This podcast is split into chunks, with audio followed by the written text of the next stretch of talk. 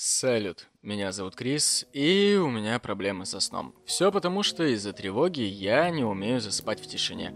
Зато в тишине умеет засыпать Настя, а еще она умеет рассказывать на ночь самые крутые вдохновляющие истории личной жизни различных акул пера.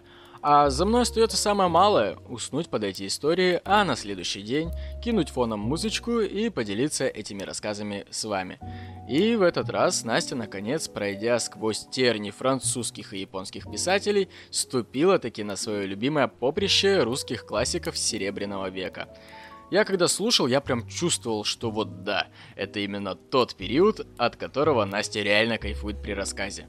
Поэтому давайте не будем долго затягивать вступление, я просто, как обычно, предупрежу, что далее в подкасте иногда будет звучать ненормативная лексика, а буква «Р» звучать не будет.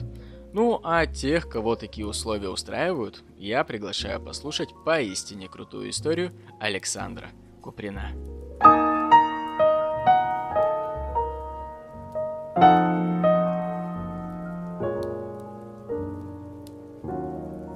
Привет! Предлагаю тебе сегодня поговорить о русской литературе и расскажу я тебе о человеке, чье имя мы уже упоминали в подкасте, а именно о кореше Бунина. И, кстати, именно Бунин помог ему добиться некоторых литературных успехов. Речь пойдет об Александре Куприне. Родился он седьмого сентября в тысяча восемьсот семидесятом году в Пензенской области. В семье был шестым ребенком, и семья была дворянская, но тут, как всегда, есть «но».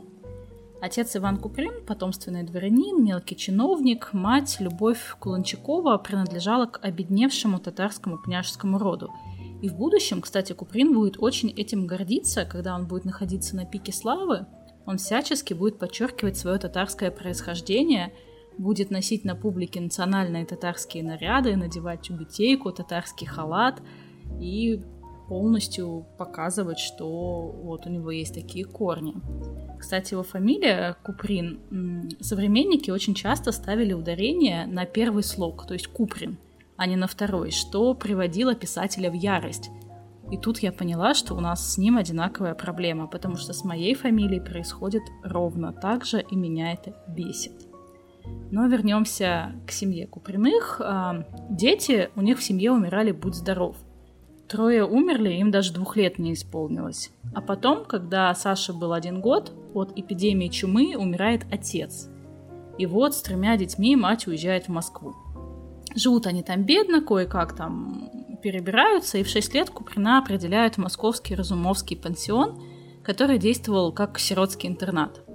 Через четыре года Александра перевели во второй Московский кадетский корпус, по окончанию которого юноша поступает в Александровское военное училище. Выпускался Куприн в чине подпоручика и служил ровно четыре года в Днепровском пехотном полку. После отставки, ему было двадцать четыре года, он уезжает в Киев, затем в Одессу, Севастополь и другие города Российской империи. Проблема была в том, что он нихуя не умел делать на гражданке и не знал, куда себя приткнуть. И в течение жизни Куприн сменил более двадцати профессий, причем он руководствовался не какими-то там финансовыми соображениями и тем, что ему надо там зарабатывать деньги, а тупо интересом, ему хотелось получить новый опыт.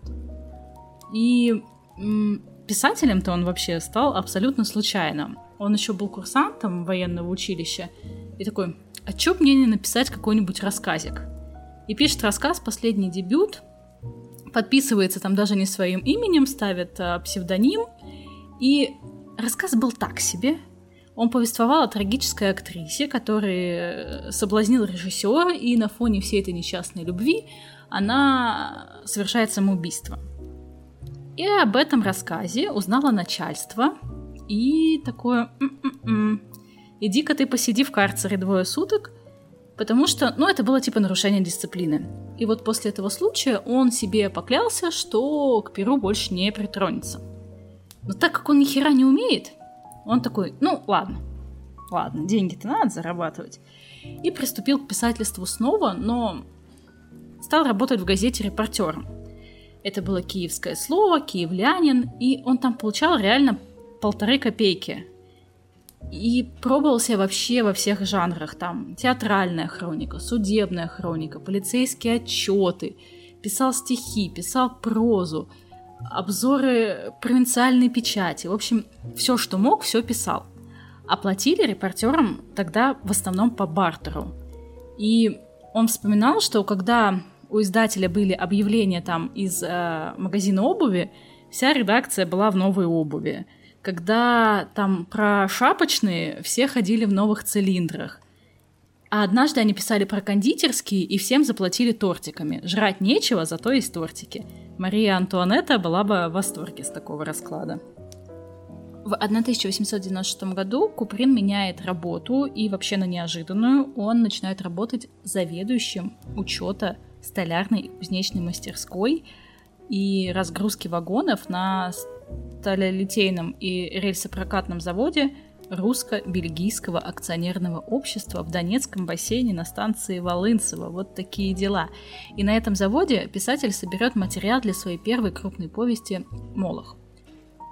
Но это продлится недолго, и он меняет место работы, возвращается в Киев и организует там атлетическое общество, и на его базе открывает цирк. Цирк, сука! Однако, однако, почему-то коммерческого успеха это смелое, не побоюсь этого слова, начинание не принесло. И в тысяча восемьсот девяносто седьмом году Куприн устраивается управлять имением в Ровенском уезде Волынской губернии, и перед ним стоит очень непростая задача по разведению махорки-серебрянки. И в этот период он публикует рассказ «Ночлег», а также собирает материалы для будущей повести «Олеся». На Волынской земле Куприн переживает внезапно и быстро прошедшее увлечение церковнославянским языком. Начинает увлекаться Библией и через несколько лет там пишет повести «Суламиф», рассказ «Анафима» и ряд других произведений, в котором отразит вот именно этот период. В тысяча восемьсот девяносто восьмом году Куприн, вошедший во вкус постоянной смены профессий, такой, что бы мне еще изучить? И решает, а почему бы не зубоврачебное дело? И в тысяча восемьсот девяносто девятом году вступает в бродячую театральную труппу. Да, вот так неожиданно. С которой гастролирует на протяжении девяти месяцев. И полученный в это время опыт писатель воплотит в рассказах «Полубог», «Как я был актером», «На покое». И, разъезжаясь театром, он умудряется написать и опубликовать еще рассказы «Ночная смена», «Поход». И они посвящены армейской тематике. Армейской тематике вообще многое посвящено в произведениях Куприна. Но вскоре он понимает, что и бродячий театр – это как бы не совсем его. И в этом же тысяча девятисотом году переезжает в Петербург, чтобы наконец-таки полностью посвятить себя литературному творчеству. И за эти шесть лет, минувшие с выхода в отставку из армии, он успел поработать вообще, мне кажется, на всех профессиях. Грузчиком арбузов, певцом, учителем, репетитором. Он даже подумал в монахи постричься. Он даже однажды тушил всю ночь пожар в Одессе. То есть, ну, не знаю, такой разносторонний чувак. И он друзьям всегда говорил, я хотел бы на несколько дней сделаться лошадью, растением или рыбой, или побыть женщиной и испытать роды. Затейник, затейник. И вот только после того, как он в Питере познакомился с Иваном Буниным, ему удается найти постоянную работу. И Бунин его устроил в журнал «Для всех», так он назывался. И более того, познакомил Саню с его первой женой Марией Давыдовой. Он, значит, прихватил его с собой в редакцию журнала «Божий мир», чтобы познакомить его с его издательницей Давыдовой. Но ей что-то в тот вечер не здоровилось, и его вышла встречать ее приемная дочь Маша. И Куприн, естественно, в нее влюбляется. И сразу признается ей в любви, а на следующий день Маша объявляет себя его невестой. Мать недовольна, потому что все происходит слишком быстро. Редактор журнала «Божий мир» Богданович говорит Маше, «Маша, ты головой дружишь вообще? Нет, не торопись, пожалуйста, подумай, потому что ты вообще не знаешь, что за человечек это твой Куприн, и для тебя могут открыться крайне нежелательные стороны его характера». Но Маша, естественно, никого не слушает, и в тысяча девятьсот втором году состоялось их венчание. В том же году умирает ее мать, и Маша наследует все права на издание «Божьего мира». Куприн, разумеется, входит в состав редакции. Мария была очень остроумной, яркой, шумной девушкой и всегда претендовала на первые роли. И Куприн ее обожал. Страстно, с трепетом. Он очень здорово относился к ее литературному вкусу и всегда прислушивался к ее мнению. Мария же, в свою очередь, делала все возможное, чтобы обуздать его буйный нрав и сделать его, знаешь, таким вот м- салонным писателем, таким вот изысканным. Но ему были ближе шумные трактиры. Он, знаешь ли, вообще так любил прибухнуть, и рассказами о его пьяных выходках пестрили все газеты. То он кого-то облил горячим кофе, то он кого-то выбросил из окна, кинул в бассейн, воткнул кому-то вилку в живот, выкрасил кому-то голову масляной краской, чье-то платье поджег. Однажды он позвал на тусовку весь мужской хор Александро-Невской лавры, просто притащил. То к цыганам уехал на неделю. Однажды вообще домой пьяного попа пригласил. В общем, тусовался Саня как мог. И с этой неорганизованностью и неусидчивостью Мария боролась достаточно жесткими методами. Во-первых, она его пиздила, это вот прям задокументированный факт. Вот. А во-вторых, он много песосился, писал медленно, лениво, никуда не торопился. И из-за этого у него возникали прям конфликты с женой. Она грозилась его выгнать из дома, и он писал повесть «Поединок», и никак не мог ее дописать, и тогда она заставила его снять квартиру, выпроводила из дома и сказала, что навещать он ее может только тогда, когда принесет домой новые страницы рукописи.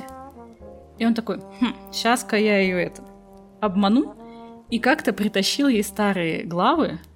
И она такая, типа, Саш, ты меня что там, за, за дебилку держишь? Она обиделась, выгнала его и сказала, что теперь будет забирать страницы только через приоткрытую на цепочку дверь. Вот такая вот суровая была барышня. И в мае тысяча девятьсот пятого года повесть наконец-то издали, и это произведение принесло Куприну не только всероссийскую, но и мировую славу. Но счастливее они не стали, и они то расходились, то сходились, и в результате Мария совсем от него отдалилась, потому что, ну, бороться с вечным пьянством и гулянками было на самом деле тяжело, и они достаточно мирно расстались.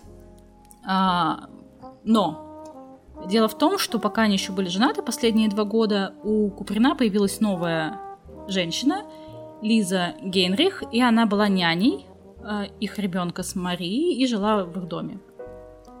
Куприн, значит, признается Лизе в любви, а она, чтобы не разрушать семью, уходит из дома Куприных и устраивается на работу в госпиталь, а, где он ее потом будет искать. Впрочем, семью это никак не спасает, и Куприн тоже уходит из дома и начинает жить в гостинице. Потом он купил дом в рассрочку в Гатчине, где и прожил с Лизой восемь полных радости и безмятежности лет.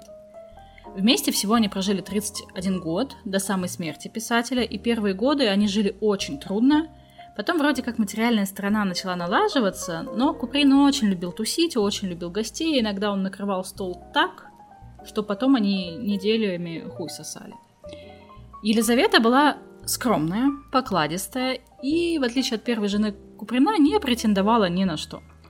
А Вера Николаевна Муромцева, если ты помнишь, это жена Ивана Бунина, вспоминала один эпизод, когда муж и Куприн затусили в отеле, она за ним приехала и застала Елизавету на площадке третьего этажа. Она была в домашнем широком платье, она тогда была беременна, и Куприн с гостями, бросив несколько ей слов, отправился по ночным приютам. И это продолжалось там типа не час, не два, и все это время беременная Лиза просто продождала его на лестничной площадке. Как бы, ну, такое себе, да?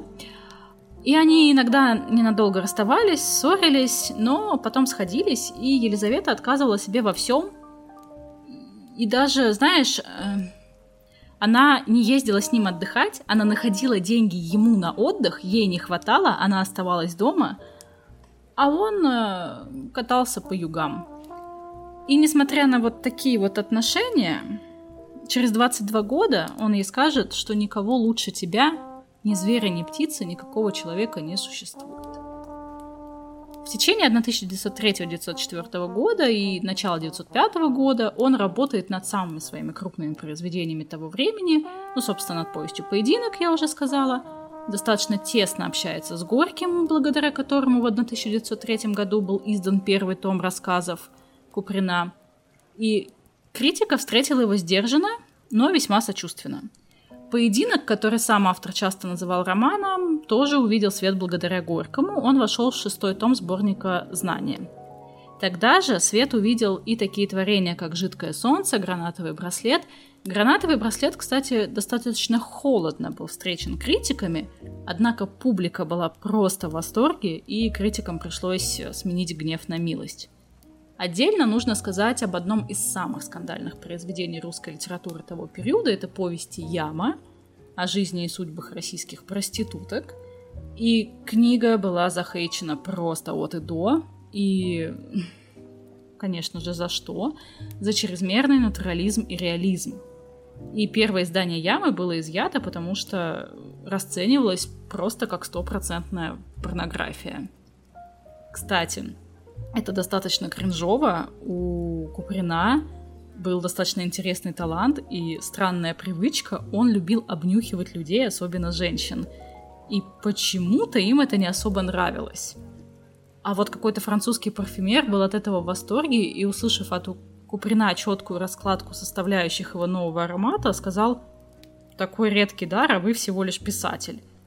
А Куприн говорил, что молодые девушки пахнут арбузом и парным молоком, а старушки — горькой полынью, ромашкой, сухими васильками и ладаном. Ну, короче, если честно, то звучит немножечко по-маньячески. А, в тысяча девятьсот шестом году он пытался пройти в депутаты Государственной Думы от Санкт-Петербургской губернии, но потерпел неудачу. Он, кстати, с достаточно ярким энтузиазмом воспринял отречение от власти царя Николая второго, но а, после прихода большевиков даже лично как-то обращался к Ленину с предложениями издавать специальную газету для деревни «Земля», но потом понял, что, кажется, его наебали и что новая власть навязывает стране диктатуру, и, разумеется, полностью разочаровался.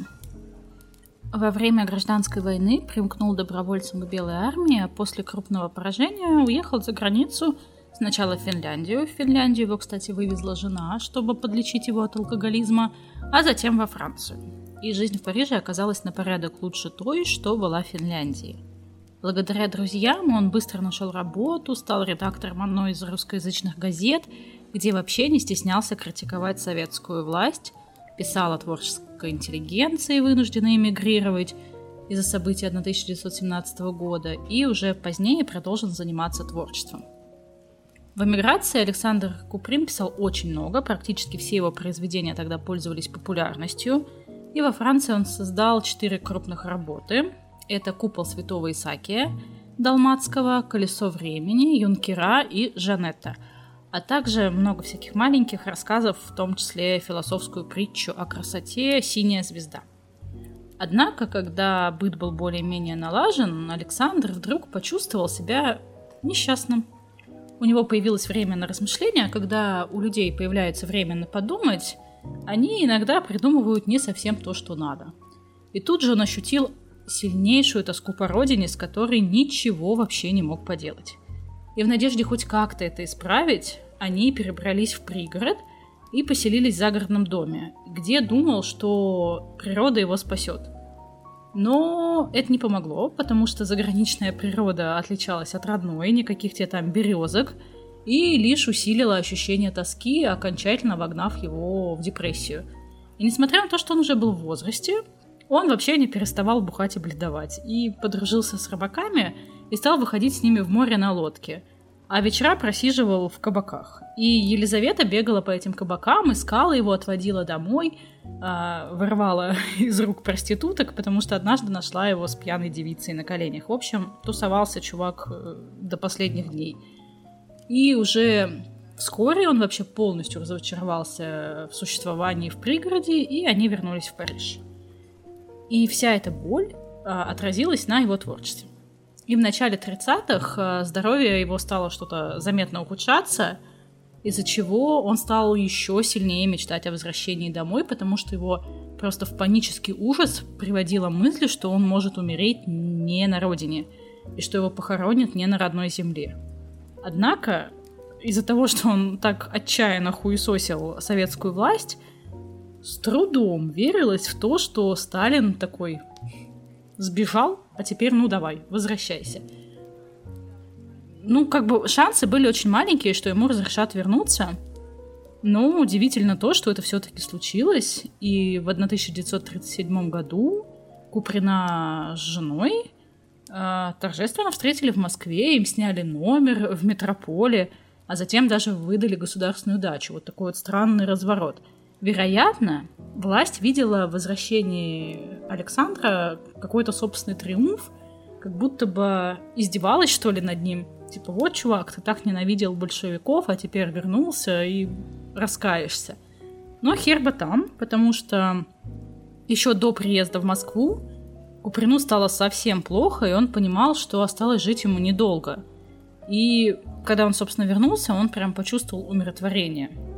Александра Ивановича Куприна не стало двадцать пятого августа тысяча девятьсот тридцать восьмого года, и врачи установили, что у него был рак пищевода. Елизавета пережила его на четыре года, и в тысяча девятьсот сорок втором году во время блокады Ленинграда она покончила с собой, потому что не могла выносить все ужасы, которые происходили тогда, и кроме того получила ложное сообщение, что их дочь Ксения арестована гестапо. До последнего дня она трудилась над творческим наследием мужа. Куприн умер там, где и мечтал. Он умер дома. И похоронены они вместе на литераторских мостках на Волковском кладбище в Санкт-Петербурге. И я там была, и у них на могиле цветут нарциссы. Это любимые цветы Куприна, которые он высаживал в, у себя в доме в Гатчине. Вот такая вот история еще одного великого русского писателя. Как минимум ему стоит сказать спасибо за произведение «Яма», который, на мой взгляд, получился действительно скандальным, атмосферным и достаточно натуралистичным. Я, кстати, смотрела сериал, он тоже неплох. И я думаю, что мы с тобой как-нибудь обсудим «Яму». А пока что спокойной ночи. Короче, прикинь, чё? Я, когда начинал слушать историю, я был уверен, что я вообще ничего не читал из Куприна. Ну, потому что я точно помню, когда мы его изучали сначала в колледже, потом в школе, точнее, сначала в школе, потом в колледже, я, в общем, к нему вообще никак не прикасался. А потом, когда ты начала рассказывать про тот период, когда Саня служил в армии, написал рассказ, а потом за него загремел на кичу, тут у меня и щелкнуло, что я-то знаю эту историю, я знаю ее прям хорошо, только я ее знаю не из биографии Куприна. Я точно помню, что этот мальчик потом пойдет на новогодний бал, там он влюбится в девочку, и они будут долго переписываться, ну и вообще всю историю помню. А потом понимаешь, что это сюжет романа Юнкера, и я, блин, оказывается, читал Куприна. Просто не придавал особого значения, что это Куприн. А теперь, зная контекст, тот роман воспринимается как-то даже более интересно. Кстати, про контекст. До того, как мы затеяли вообще всю эту историю с подкастом, я вообще на самом-то деле воспринимал всех вот отдельных писателей как просто что-то в вакууме. Даже не думал, что между ними были какие-то связи и знакомства. А потом, когда ты мне начала сначала вот рассказала про Бунина, и я узнал контекст его жизни, а теперь вот знаю, что они с Куприном тусили, у меня теперь вообще вся картина выстраивается как какая-то вселенная Марвел, знаешь, в которой все супергерои и их линии взаимосвязаны. Это очень круто, жалко, что я не понимал этого в школе. Да, и что там в школе? Я вспомнил, что мы-то то ли на первом, то ли на втором курсе колледжа проходили «Яму». И несмотря на то, что в колледже у нас была вполне себе интересная преподавательница литературы, у нее как-то не особо получилось тогда вызвать интерес к произведению. Я помню, что его тогда из всей группы прочло где-то полтора землекопа. Остальные даже не понимали, о чем вообще речь на протяжении вообще всей пары. Вот если бы она тогда зашла в аудиторию с ноги и сказала: «Так, сегодня мы будем изучать роман про внутреннюю кухню дрочилин и бледушников в Российской империи», блять, тогда бы нас точно заинтересовало, я уверен. Хоть я на медне и пробовал читать «Яму» начинать, но мне стало как-то тяжко. Это вам не Мураками, которого просто кинул в сумку и читаешь на лайте урывками, пока едешь в лифте или пока тебе варят кофе.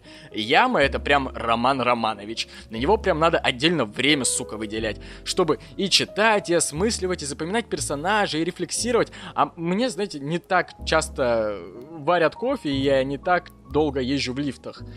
Поэтому, ну, я как-нибудь все равно в этой жизни выделю время, чтобы прочесть эту гребаную яму. Зато, зато, мы вот тут с Настей за две недели прочли две другие книги. Она прочла, а я перепрочел «Мураками после мрак», и я прочел, а она перепрочла Хемингуэя «Старик и море». Для чего мы вообще все это сделали? Чтобы, как и обещали, обсудить эти две книги для платформы Boosty. Вы просили обсуждение, лично анализ и разбор книг, а мы обещали делать таких минимум два раза в месяц. Ну, если с Мураками и так все понятно, про него был выпуск, поэтому мы его как бы и взяли в разбор. А вот с Хэмом получилось интереснее. Как-то на неделе, пока Настя готовилась рассказать про Куприна, она как-то очень удачно пизданулась головой об микрофон и записала целый большой получасовой выпуск про Хемингуэя. Я сам тогда охуел. И что же это у нас получается? Прямо сейчас, одновременно, вот с этим выпуском на платформе Boosty уже лежит полноценный большой выпуск про Хемингуэя, про его биографию, личную жизнь. Ну, в общем, обычный вот полноценный выпуск, как, как здесь. Плюс выпуск, где мы больше часа разбираем его произведение «Старик и море». Плюс выпуск, где мы полтора часа говорим про роман Харуки Мураками. Контента там в сумме больше, чем на три с половиной часа. Если вам вдруг не хватает основных выпусков, то мы будем очень рады видеть вас на площадке Boosty, где вы можете посмотреть и послушать все это по совершенно символической подписке. Ну и, собственно, туда, на площадку, как мы и обещали, будут раз в месяц попадать минимум два выпуска с разборами книг и один эпизод с полноценной историей, как вот в основном подкасте. Ссылка на Boosty будет в описании к выпуску, в описании к подкасту и в Настином телеграм-канале, поэтому вы ее вообще нигде не, не, не потеряете. Если вообще не сможете нигде вдруг найти ссылку на Boosty, то пишите в личку, вам ее скинем. Вот. И мы будем вас там ждать и услышимся.